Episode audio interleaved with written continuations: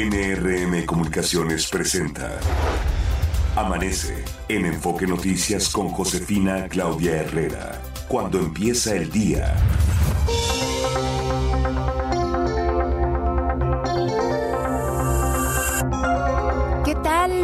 Buenos días, qué gusto saludarle. Ya estamos aquí puntualmente para llevarle a ustedes las noticias más importantes de las últimas horas, por supuesto aquí en el Valle de México cuando amanece en Enfoque Noticias. Estamos en el día número 24, 24 de enero del 2024 y faltan por transcurrir 342. Claro, este 2024 es un año bisiesto, es la semana número 4. La puesta del sol la esperamos a las 18 horas con 23 tres minutos. Estamos aquí a nombre de nuestro titular de este espacio informativo, de Martín Carmona, quien está de vacaciones y me acompaña como cada mañana mi compañera Fabiola Reza. ¿Cómo estás, Fabi? ¿Qué tal, José, auditorio de Amanece en Enfoque Noticias? Muy buenos días, feliz miércoles. Son las seis de la mañana con dos minutos y la temperatura promedio en la Ciudad de México es de 9 grados. Se pronostica una temperatura máxima para esta tarde de entre 23 a 25 grados. Muy bien, pues con esta información que usted le sirve para saber cómo salir y cómo vestirse en las próximas horas, sin duda alguna es una posibilidad de que estemos juntos hasta las 7 de la mañana. Vamos a conocer las noticias más importantes.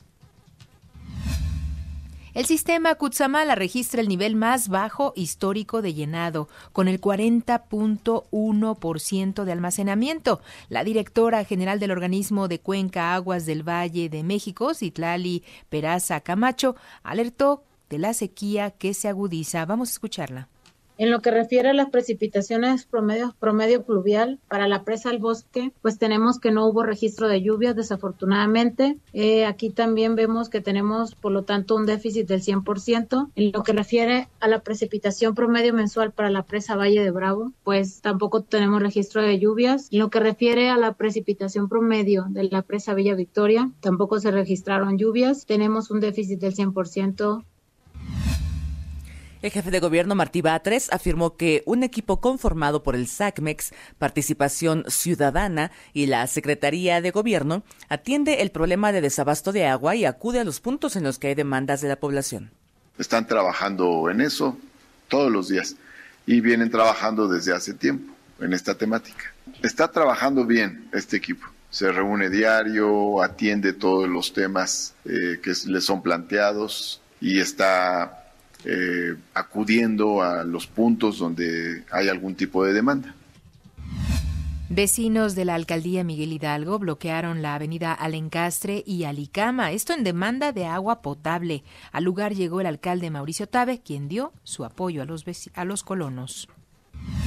El organismo de agua y saneamiento de Toluca, en el Estado de México, ayudará con pipas gratuitas a la población ante las afectaciones en 55 colonias debido a la baja en el suministro del sistema Cutzamala. Puso a disposición la línea telefónica 722-275-5700 y las redes sociales oficiales para solicitar pipas allá en Toluca. Lo que es cierto respecto a, este tema del agua es que por todos lados vemos eh, pipas para abastecer y claro, ya ayer nos mencionaba el ingeniero José Luis Luege Tamargo que debería declarar el gobierno pues esto que es emergencia nacional, sin duda alguna, esto para pues solucionar o darle una solución a este respecto. Y en otras noticias, una familia fue baleada durante un asalto en la carretera Cuernavaca-Cuautla, allá en Morelos. Tres adultos murieron y dos menores resultaron heridas una niña bajó del auto para pedir ayuda. Estos videos se hicieron virales en redes sociales. Un muerto y tres detenidos dejó un enfrentamiento entre integrantes del crimen organizado en la carretera Ixtapan de la Sal, Tenango del Valle, en el Estado de México. Bolsas con restos humanos fueron localizados en el municipio de Cuautitlán Izcalli, cerca de las vías del tren suburbano de la estación La Quebrada. Tras un cateo en un inmueble de Tula, Hidalgo, la Fiscalía General de la República aseguró 1.4 toneladas de cocaína que estaban ocultas en una pared. En lo que va del año, la policía capitalina ha arrestado a 12 integrantes de células de la Unión Tepito. El secretario de Seguridad Ciudadana, Pablo Vázquez, indicó que la dependencia se ha enfocado en la captura de los principales generadores de violencia. Fue detenido el sujeto que asesinó a un automovilista tras un conflicto vial en noviembre pasado en la colonia Narvarte, en la alcaldía Benito Juárez. En la Ciudad de México se condonará el predial a los propietarios de inmuebles que presenten daños estructurales ocasionados por grietas y o hundimientos diferenciados. Con un grado de exposición alto, el beneficio será del 100%. Si es mediano, el descuento será del 75% y el 50% si es bajo. El gobierno capitalino anunció que habrá Internet gratis en 31 centros de transferencia modal y en 775 puntos del trolebús y el tren ligero. Esto beneficiará a 240 mil usuarios.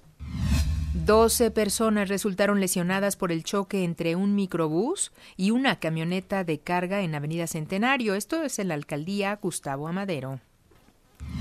El sistema de transporte colectivo Metro instalará 18 nuevas escaleras eléctricas en estaciones de las líneas 3, 7 y 9, con una inversión de 151 millones de pesos.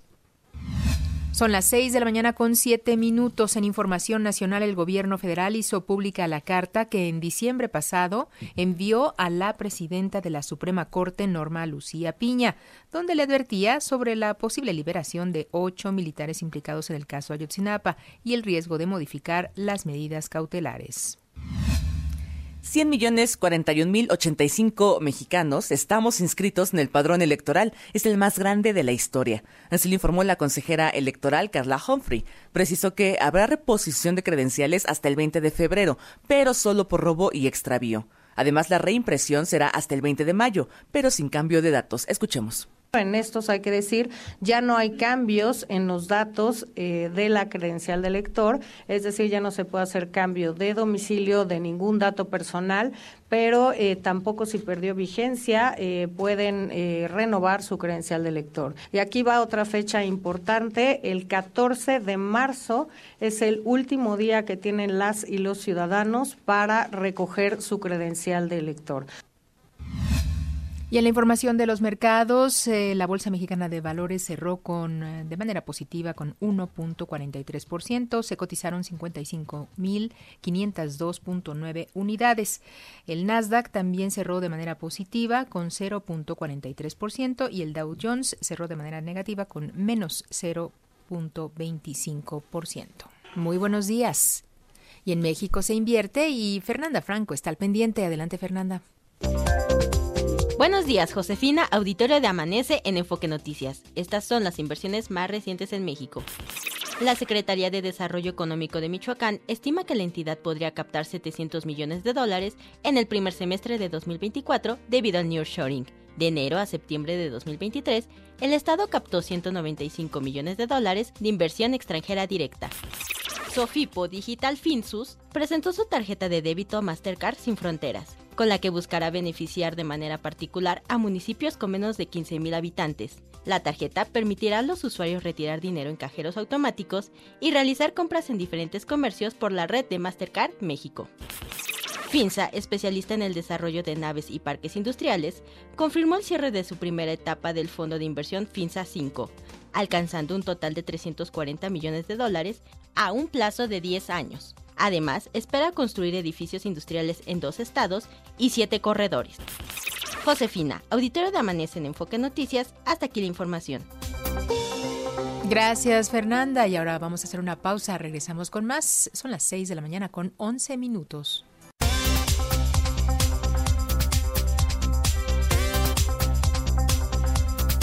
Está usted escuchando Amanece en Enfoque Noticias por Stereo 100, 100.1 de FM y Radio 1000 AM. Regresamos con Josefina Claudia Herrera.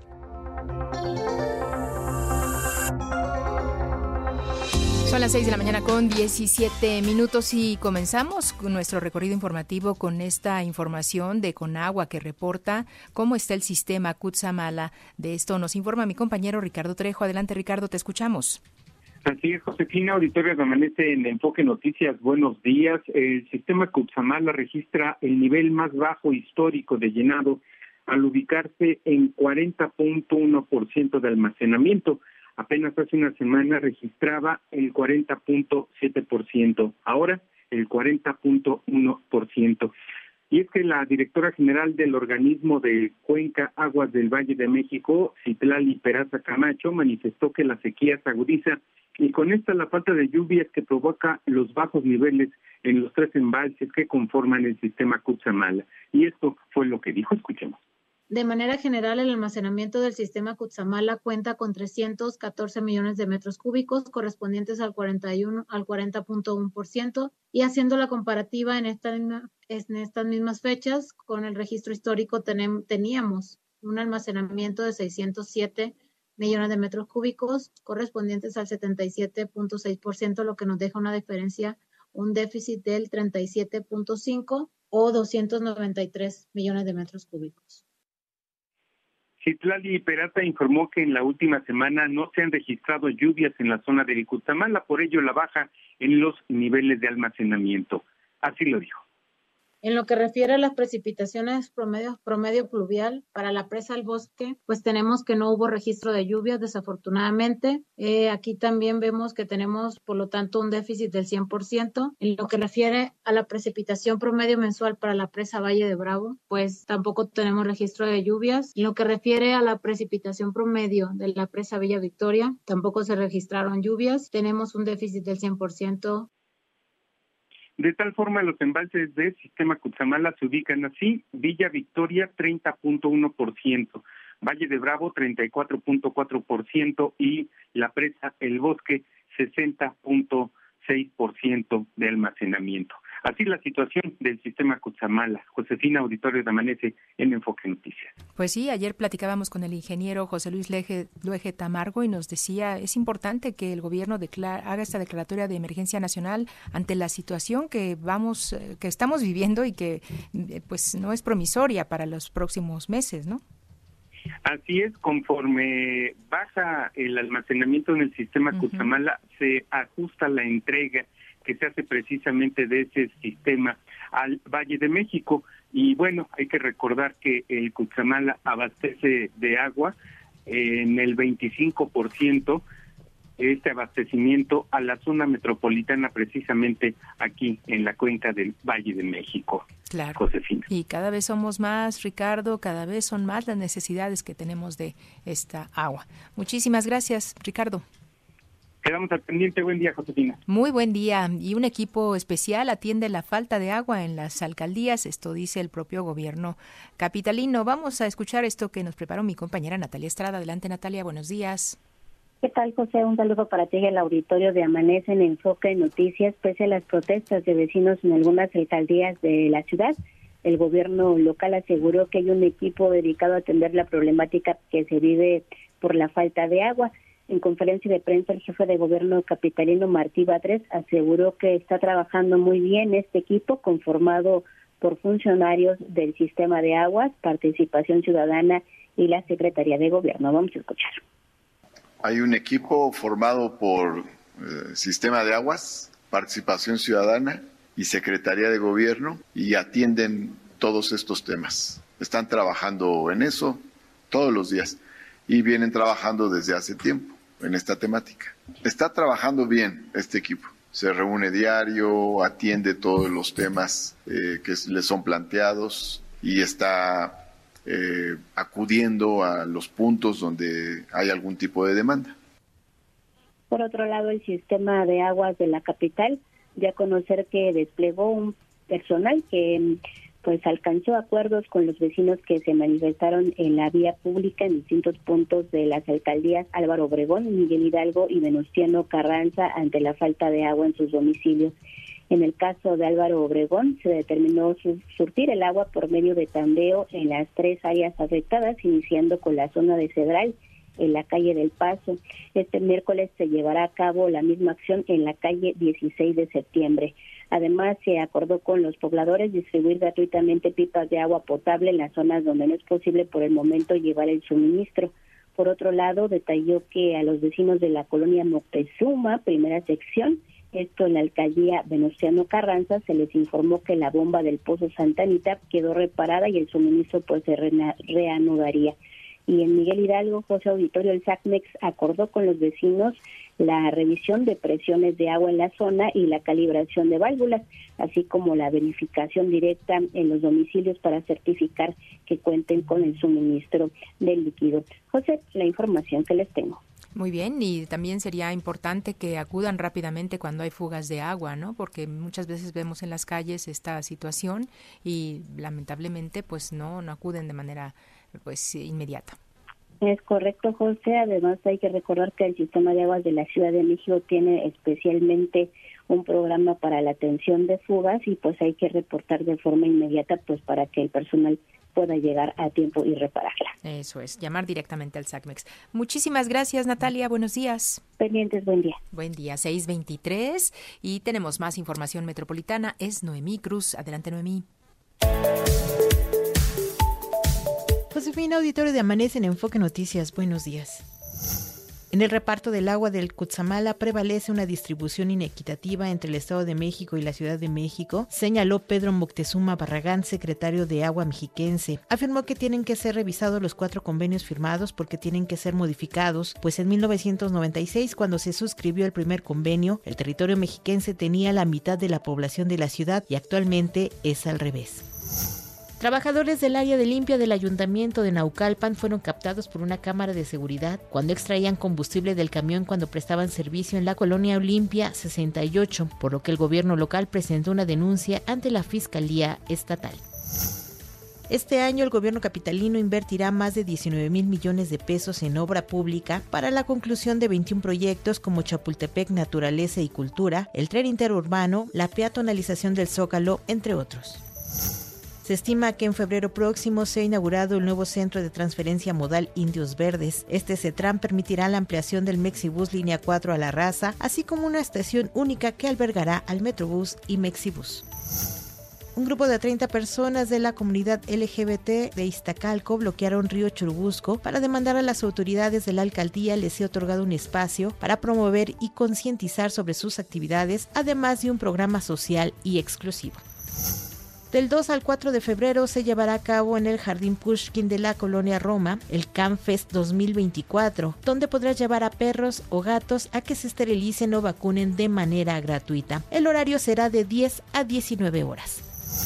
Josefina, hasta aquí el enfoque metropolitano. Muchísimas gracias, Noemí. Vamos a hacer una pausa y regresamos con más. Son las 6 de la mañana con 25 minutos. Que no se le haga tarde. Está usted escuchando Amanece en Enfoque Noticias por Stereo 100, 100.1 de FM y Radio 1000 AM. Regresamos con Josefina Claudia Herrera.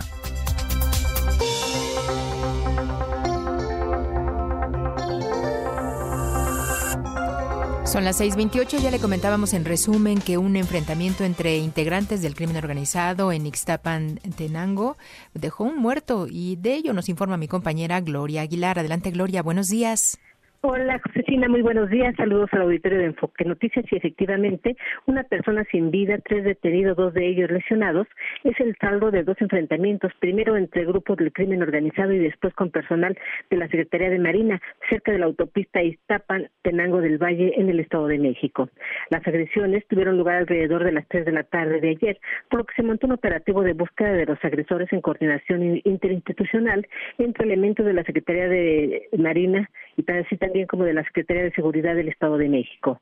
Elementos de Semar alertaron sobre una agresión en una brecha de terracería cerca de la autopista Tenango del Valle Ixtapa, en la colonia Azteca, en San Pedro Tlanisco, desplegándose más de 50 elementos de la Secretaría de Seguridad del Estado de México. Se informó que minutos antes detectaron a dos grupos de civiles que estaban en un enfrentamiento, mismos que al notar la presencia de seguridad arremetieron en su contra, por lo que se, de, de apego al protocolo se actuó para poder repeler esta agresión.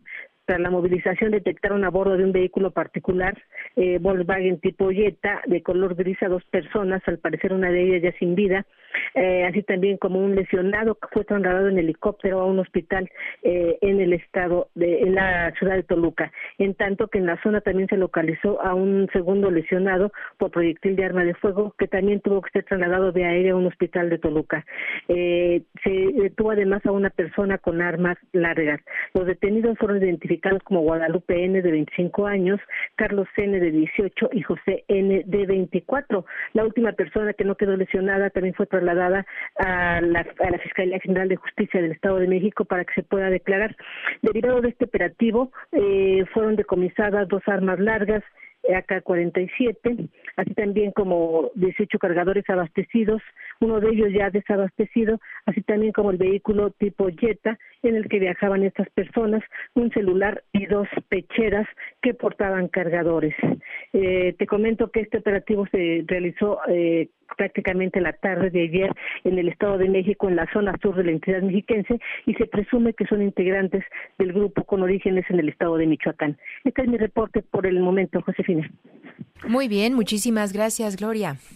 Gracias a ti, muy buenos días. Buenos días, y del Estado de México saltamos a Hidalgo, donde también pues hay información importante para usted. Adelante, Verónica Jiménez, ¿cómo estás? Buenos días. Josefina, ¿cómo estás? Muy buenos días. Buenos días también al auditorio de Amanece. Pues fíjate que caro le ha salido al gobierno de Hidalgo pactar una inversión millonaria proveniente de China. Se trata de la firma Chinese Ceramics, cuya planta en México era construida por trabajadores hidalguenses y 152 migrantes indocumentados provenientes de China que fueron asegurados por agentes del Instituto Nacional de Migración. Una denuncia y múltiples quejas por parte de giratarios del altiplano hidalguense alertó a las autoridades.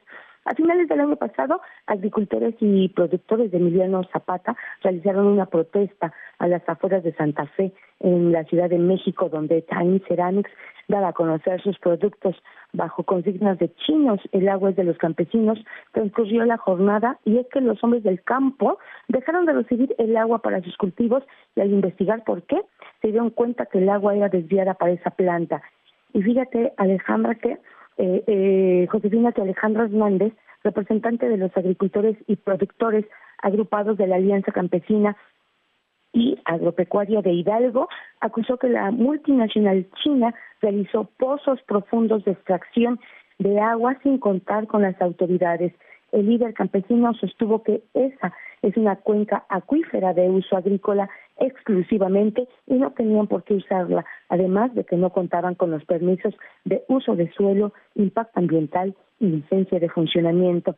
Así que, bueno, después de estas denuncias, después de estas quejas y protestas, pues resulta que las autoridades realizaron un operativo y ahí comprobaron cada acusación, por lo que clausuraron la construcción que se ubica sobre la carretera Apan-Calpulalpan en el municipio de Emiliano Zapata, colindante con Tlaxcala. Y decirte, eh, Josefina, que esta empresa china tenía una inversión de más de dos mil millones de pesos. La empresa se instalaría en un predio de 81 hectáreas y se tenía previsto una generación de 1.200 empleos de manera directa y otros 2.000 indirectos, pero bueno, pues ha sido clausurada por estos eh, abusos que se han descubierto, la extracción de agua de manera ilegal, eh, este tema de la estancia ilegal de chinos y pues el maltrato también a los hidalguenses que laboraban en esta construcción de esta planta, José. Pues vaya cosa, a lo mejor estaban acostumbrados a otro tipo, otro ritmo de vida y esto no se permite aquí en nuestro país, ¿no? Pues no, y fíjate, en el operativo se descubrió todo y ya clausurado esta planta. Muy bien, pues qué bueno que lo descubrieron a tiempo. Muchas gracias, Verónica. Un buen día, José. Buen día. Los deportes con Javier Trejo Garay. Aquí está Javier Trejo Garay. ¿Cómo estás, Javi? Presente. ¿Qué tal? ¿Cómo estás, eh, José Fabi? Buenos días. Muy buenos días, Qué Javi. gusto saludarles a ustedes también, amigos de Enfoque Noticias. Vámonos con lo más importante, la información deportiva.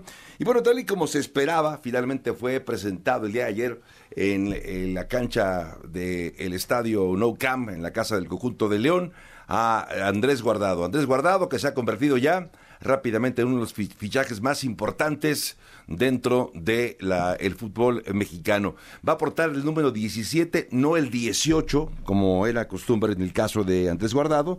Será el 17, tiene 37 años de edad. Fue un marco bastante interesante. Fue, fue un recibimiento y una presentación no de principito, sino de rey, ¿eh?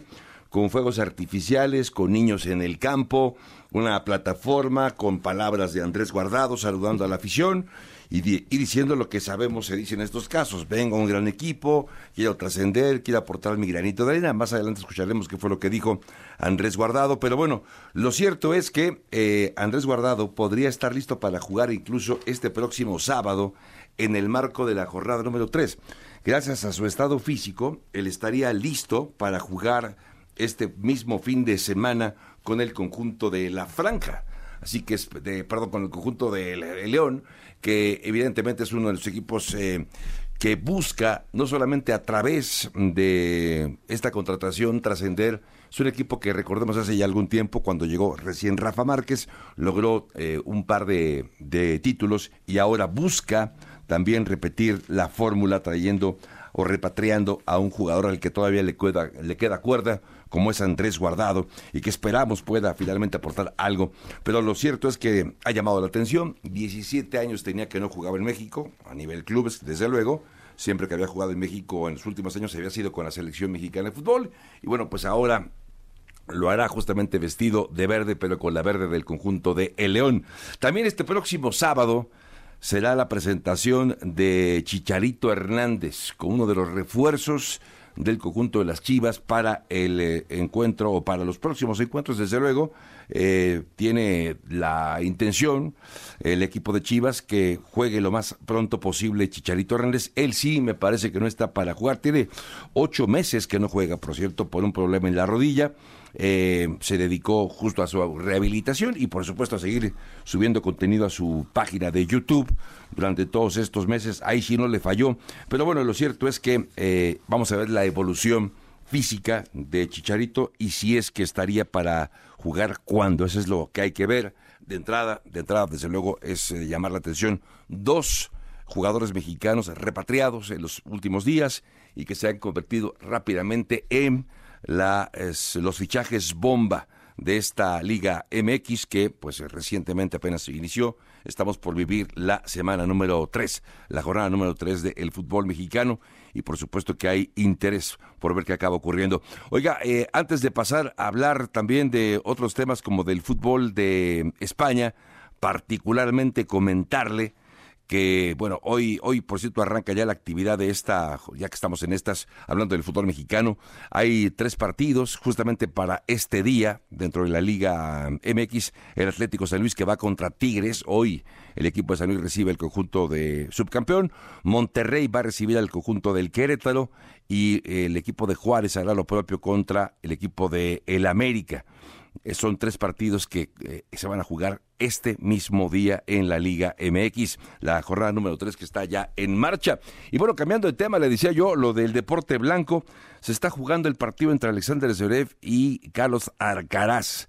Bueno, Zverev le está pegando a Carlos Alcaraz 6-1, ganó el primer set, ganó el, el segundo 6-3 también Alexander Zverev y está ganando el tercer set 2 1, ¿sí?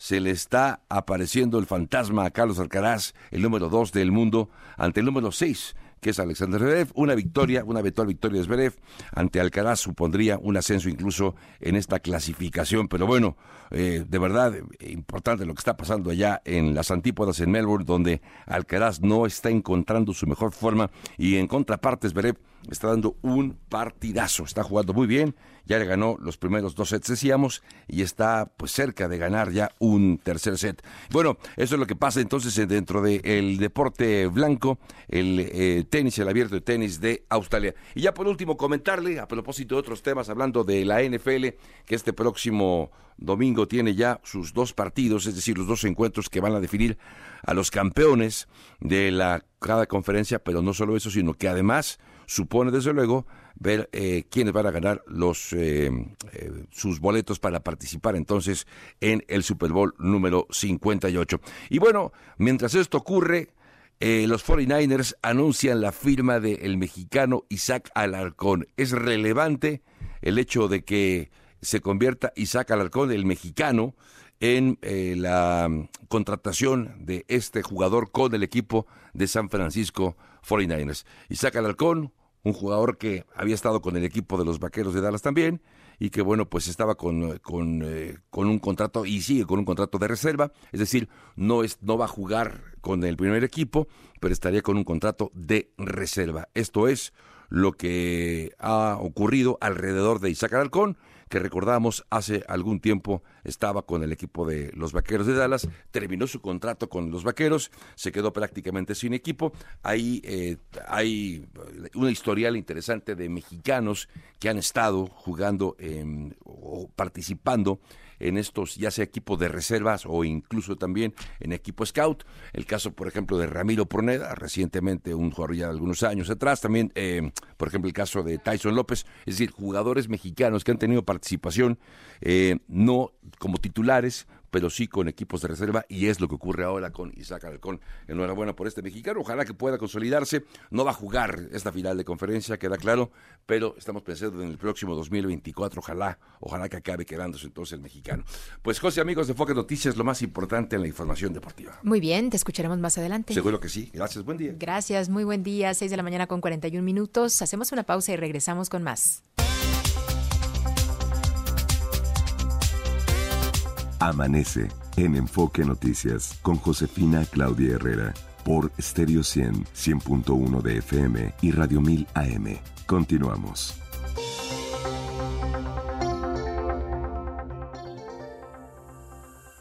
Lo mejor de México está en Soriana. Lleva plátano a solo 11.80 el kilo. Martes y miércoles del campo de Soriana. A enero 24. Aplican restricciones. CAT promedio de 31.7% sin IVA. Vigencia el 31 de enero de 2024. Atraviesa el invierno y llega más lejos con Jeep Compass. Este Winter Sales Event, estrénalo con precio desde 599,900 pesos, más tasa desde 7.99% sin comisión por apertura, más seguro gratis. Jeep Compass, a la altura de tu vida. Jeep, solo hay uno. Lo mejor de México está en Soriana. Milanesa de res, pulpa blanca, 148.90 el kilo. Martes y miércoles del campo de Soriana. A enero 24. Aplican restricciones. 39 revendedores de boletos fueron detenidos.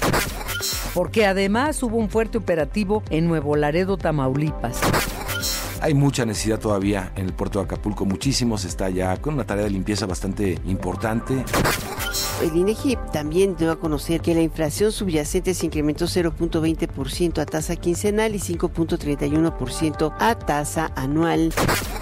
Revive las emisiones de Amanece en Enfoque Noticias con Martín Carmona, Mario González, Adriana Pérez Cañedo y Alicia Salgado en nuestro sitio web y en plataformas digitales para que te mantengas al borde de la noticia.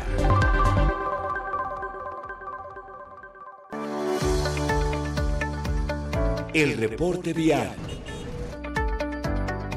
Auditorio de Amanece en Enfoque Noticias registra percance sobre el viaducto Río Piedad poco antes de Calzada de Tlalpan hacia Insurgentes. Reportan fallas de semáforos sobre Universidad y Eje 7 Sur Félix Cuevas. Iniza presenta un avance entre el Paseo de la Reforma y la Avenida Chapultepec. Hay mala calidad del aire en el municipio de Huacalco. El resto del Valle de México mantiene condiciones aceptables. Es el reporte vial en Amanece en Enfoque Noticias de aerolíneas, aeropuertos y más, con Carlos Torres. Carlos Torres, desde la Fitur en España, cuéntanos, ¿cómo estás? Qué gusto saludarte. Muy, muy bien, Josefina, muy buenos días. gusto saludarte también. Buenas, tardes pues por allá, cuéntanos qué estás viendo. Así es. Pues mira, hoy se inauguró justo esta mañana pues, la Feria de Turismo Fitur, ¿no? Aquí en el recinto de IFEMA en Madrid que es ya, pues digamos, un evento tradicional donde incluso es inaugurado por los Reyes de España. Es la edición número 44, Josefina, y hoy es interesante el tema que, que trae este año, ¿no? Que es la sostenibilidad y la accesibilidad. Hemos platicado aquí en el espacio, digamos que pues no solo en la industria aérea, sino también en la turística y en muchos otros eh, sectores económicos, pues hoy es el, el, tema de, digamos, no solo de moda, sino también de preocupación para que todas las actividades que hay alrededor pues de esta industria turística y aérea que es pues tan relevante pues se hagan de una manera sostenible. Y eso implica pues desde asuntos como eh, pues seguir y continuar digamos con la con la investigación de, combustibles mucho más eficientes en el caso de las aerolíneas, pero en el caso también de los destinos, pues de hacer y tener este cuidado eh, respecto de los nuevos desarrollos hoteleros y turísticos, pues para incluir a las comunidades que hay alrededor y que se beneficien pues de los de los pues sí de toda la la derrama económica que esto genera. Entonces, es un, un tema, digamos, interesante. Hay una presencia de más de 150 países, más de 800 expositores, y está, por supuesto, también la representación de México, como cada año, se inauguró apenas hace unos 30 minutos de manera oficial por parte del secretario Miguel Torruco. Estuvieron presentes pues muchos de los secretarios de turismo y algo bien interesante aquí es el reconocimiento, Josefina, de que finalmente a pesar de la política que se adoptó en esta administración de desaparecer el Consejo de Promoción Turística, pues hoy al finalizar ya en este último año de gobierno, pues pareciera que ya eh, pues hay un viraje en ese sentido respecto al menos de lo que están haciendo pues algunos estados y algunos secretarios para hacer su propia promoción. Entonces, finalmente, pues eh, te diría yo que se han dado cuenta que ese es el camino eh, mediante el cual los destinos pues tienen mayor visibilidad, ventaja y visitantes de todo el mundo, cosa pues que cuando asistes a una feria como esta, pues te das cuenta que incluso países de Latinoamérica, como en este año Ecuador, que es el anfitrión, eh, pues invierten una muy buena cantidad de dinero para atraer a los turistas pues de todo el mundo. Y creo que eso es muy relevante respecto de lo que viene hacia adelante, no solo en este último año de administración, sino pues habrá que ver con las candidatas cuál es la propuesta en términos turísticos para México, que pues sigue siendo pues, uno de los destinos más visitados a nivel mundial. Definitivamente, y bueno, vemos el caso de Perú, que la apuesta por la marca país eh, generaron un cambio rotundo, ¿no? Sí, y qué bueno que lo comentas. El, justamente este aspecto de las marcas país es eh, muy relevante. Tú recordarás la marca México en su momento, incluso la marca CDMX en la ciudad. Y, y, ese es un movimiento pues que a nivel internacional pues está demostrado que funciona, atrae y alrededor de ese concepto pues se desarrollan todos los, eh, digamos, las oportunidades de negocios turísticas, de prestadores de servicios hoteleros, en fin, es un elemento muy relevante que incluso uno de los secretarios, el de Nayarit, ha comentado recientemente, pues que valdría la pena y lo ponerlo sobre la mesa nuevamente, digamos, rescatar la marca México el Visit México, recordarás Josefina que pues invirtieron muchísimos millones de pesos para posicionarlo y pues que en esta este gobierno y esta administración pues se tomaron medidas distintas. Pues ojalá que haya una buena noticia para los siguientes meses y sobre todo para los siguientes años en la promoción turística de México. Pues nos encantan las buenas noticias y qué bueno que nos estás comentando esto, pues más vale tarde que nunca, ¿no, Carlos? Definitivamente, eh, pues aunque estos últimos años entre la pandemia y demás, pues si este es, si es el, digamos el puente que teníamos que cruzar para regresar al buen camino en temas de política pública en materia turística, pues que bienvenido sea y pues a, trabajar todos hacia el mismo objetivo. Eso es. Oye, y seguro ya me, eh, yo esperaba que me dijeras que también mexicana estaba representada la aerolínea allá en Fitur. Pero no, lamentablemente no. Quien sí está representado, pues es el Tren Maya, que de hecho en este año, pues tiene una posición dentro del dentro del stand, pues bastante importante. Y qué bueno, porque aquí hemos sido críticos en este espacio y eh, respecto de la promoción y pues eso es justamente lo que tienen que, hacer para que estos proyectos tanto mexicana como el propio aeropuerto Felipe Ángeles o ahora el tren Maya, pues tengan visibilidad y se les explique sobre todo al, público internacional dónde está ubicado, cuáles son sus beneficios, ventajas y que se venda para que le vaya bien y que genere rentabilidad. Definitivo, y lo que sí deberían de darle una manita de gato a nuestro aeropuerto Benito Juárez, porque la verdad es que damos muy mala imagen cuando llegan los extranjeros a nuestro país, eh, las condiciones en las que está, híjole, terribles, ¿no? Y ahora las medidas de seguridad, me llamaba la atención antes de, abordar que en el vuelo que, se despachaba desde la Ciudad de México a Japón, a Tokio, eh, pues ahora los eh, turistas tienen que cubrir un último filtro en la sala de abordar, es algo que no había ocurrido recientemente, pero ahora por las medidas de seguridad del aeropuerto de la Ciudad de México, pues ahora se le da esa cara al turista, en este caso asiático, ¿no? Y hay otro filtro además, cuando llegas a la ciudad y recoges tu maleta, también te pasan un nuevo filtro las autoridades de Marina. Así es, esa es digamos ahora la, la novedad dentro de las políticas ahora que pues el aeropuerto de la Ciudad de México pues está administrado por la Secretaría de la Marina. Sí, además el trato, la verdad, muy deprimente. ¿eh? Creo que no nos merecemos eso, ni los turistas, claro, extranjeros. Claro, pues es la imagen tanto para los extranjeros como por supuesto para los usuarios este, mexicanos que tenemos que volar por, pues a veces por trabajo, no necesariamente por placer, ¿no? Claro, claro, definitivo. Carlos, muchísimas gracias, un abrazo, ¿eh? Igualmente un gusto saludarte, Josefina, para ti y todo el auditorio. Gracias. Nosotros tenemos más información, más que darle a conocer y bueno, pues vamos a enlazarnos con Jorge Sánchez Torres. Sabe que Ulises Lara no es fiscal, es suplente y bueno, eso lo dice la Asociación Nacional de Abogados Democráticos.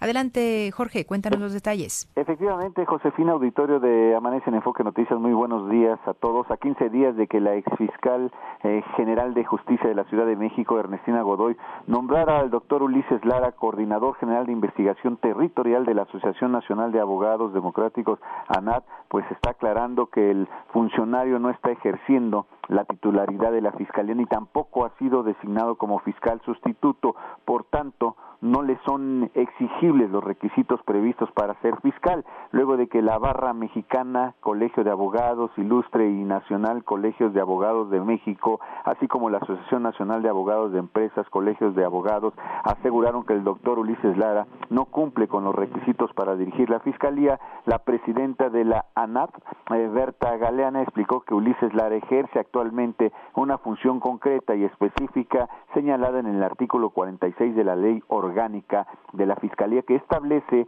que la persona titular de la Fiscalía será suplida con ausencia o faltas temporales por la persona titular de la Coordinación General de Investigación Territorial y a la falta de esta ley. Vamos a escuchar a la, a la eh, eh, funcionaria.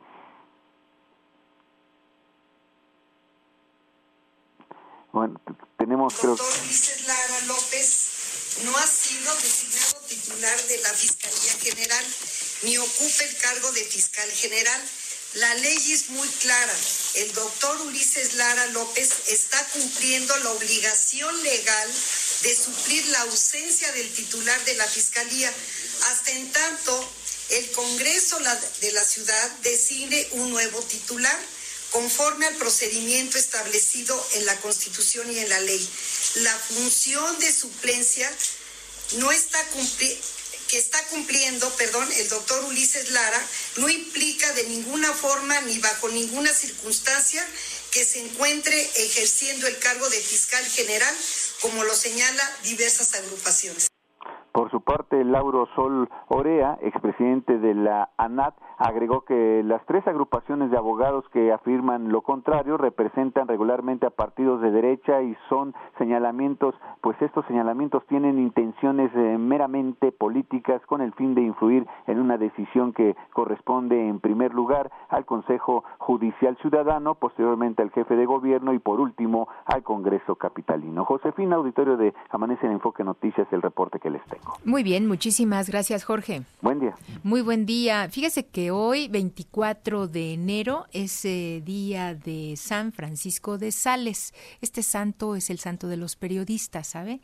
Y el Papa eh, Francisco siempre da un mensaje por la Jornada Mundial de las Comunicaciones Sociales. En este caso es la número 58. Y sabe, el tema de, esta, de este día es inteligencia artificial y sabiduría del corazón para una comunicación plenamente humana. Este es el llamado que hace y el mensaje que está dando el Santo Padre el Papa Francisco. Y bueno, eh, habla en específico de esto que es la inteligencia artificial sobre la que ya ha reflexionado en el mensaje para la Jornada Mundial de la Paz. Y bueno, él dice que se está modificando radicalmente la información y la comunicación y a través de ellas algunos de los fundamentos de la convivencia civil. Es un cambio que afecta a todos, no solo a los profesionales. La difusión hace de sorprendentes inventos cuyo funcionamiento y potencial son indescifrables para la mayoría de nosotros, suscita un asombro que oscila, claro, entre el entusiasmo y la desorientación y nos coloca inevitablemente, dice el Papa, frente a preguntas fundamentales. Por ejemplo, ¿qué es pues el hombre? ¿Cuál es su especificidad? ¿Y cuál será el futuro de esta especie nuestra llamada Homo sapiens en la era de las inteligencias artificiales? ¿Cómo podemos seguir siendo plenamente humanos y orientar hacia el bien el cambio cultural en curso? Hace una serie de reflexiones, sobre todo en este sentido, en el caso de la inteligencia artificial y de cómo podemos utilizarla y ante todo dice, conviene despejar el terreno de lecturas catastrofistas y de sus efectos paralizantes. También habla de la oportunidad que se tiene ante pues esta sabiduría de las máquinas y por supuesto él menciona este llamado a crecer juntos en humanidad y como humanidad. El reto que tenemos, dice el Papa, eh, entre nosotros es un salto cualitativo para estar a la altura de una sociedad compleja, multiétnica, pluralista, multireligiosa y multicultural. Nos corresponde cuestionarnos sobre el desarrollo teórico y el uso práctico de estos nuevos instrumentos de comunicación y conocimiento. Toda esta información es forma parte de, pues ya le digo, de este mensaje de las comunicaciones sociales que siempre en 24 de enero, pues el Papa Francisco hace públicas para que los que nos dedicamos a la comunicación atendamos también esta parte. Tenemos más información, son las 6 de la mañana con 56 minutos. Vamos con Sergio Perdomo Casado. Adelante, Sergio. Hola, un saludo a la audiencia, José. Fíjate que una diputada de Morena se llama Susana Prieto y está convocando a una marcha nacional en apoyo a la semana laboral de 40 horas. Va a ser el 10 de febrero del Ángel de la Independencia a Palacio Nacional porque dice hay que votar ya esta reforma para reducir la jornada laboral a 40 horas. Esto dijo. Efectivamente, soy yo quien convoca a una marcha nacional en apoyo a la reducción de la jornada laboral de 48 a 40 horas semanales. Pues espero que tengamos mucho éxito y que siga resonando a lo largo y ancho de la República Mexicana. La diputada Susana Prieto insiste en que ya es tiempo de votar esto en la Cámara de Diputados, aunque los legisladores señalan que no es el momento y que queda para la próxima legislatura, pero ella insiste en que es el tiempo de votar la reforma laboral. Margen, pero relacionado con mi trabajo como legisladora en la Cámara de Diputados, estoy convocando como activista social a una marcha nacional que será el próximo 10 de febrero a las 10 de la mañana en Ciudad de México partiremos al, la reunión es a las 9, pero partiremos a las 10 de la mañana del Ángel de la Independencia con rumbo al Zócalo de la Ciudad de México a efecto de hacer del conocimiento del presidente de la República que ya se ha escuchado a todas las voces hasta la saciedad. Mi reporte esta mañana, José. Muy bien, muchísimas gracias, Sergio. Buenos días. Y cerramos con una buena noticia. Fíjese que está ampliando el gobierno la cobertura de Internet gratuito en la capital con 197 puntos más en CETRAM. Sí, se trata de estos centros de transferencia modal. Eh, así, el gobierno capitalino, bueno, pues se da a conocer a los usuarios del servicio de transporte eléctricos. Tienen también acceso a este servicio en 381 estaciones de trolebuses y 5 del tren ligero, donde se, se reportan cerca de 8 millones de conexiones mensuales. El titular de la Agencia Digital de Innovación Pública, Eduardo Clark, indicó que se trabaja también ya en otros cinco CETRAMS como Constitución de 1917, Indios Verdes, Martín Carrera, San Lázaro y Observatorio, en los que se prevé también tendrán conexión esto en mes y medio. Pues así va creciendo esta red gratuita, esta red de Internet gratuito en la capital de nuestro país. Hacemos una pausa y regresamos, por supuesto, con el enlace nacional con mi compañero Mario González. Quédese a tomar con él el primer café, ¿le parece?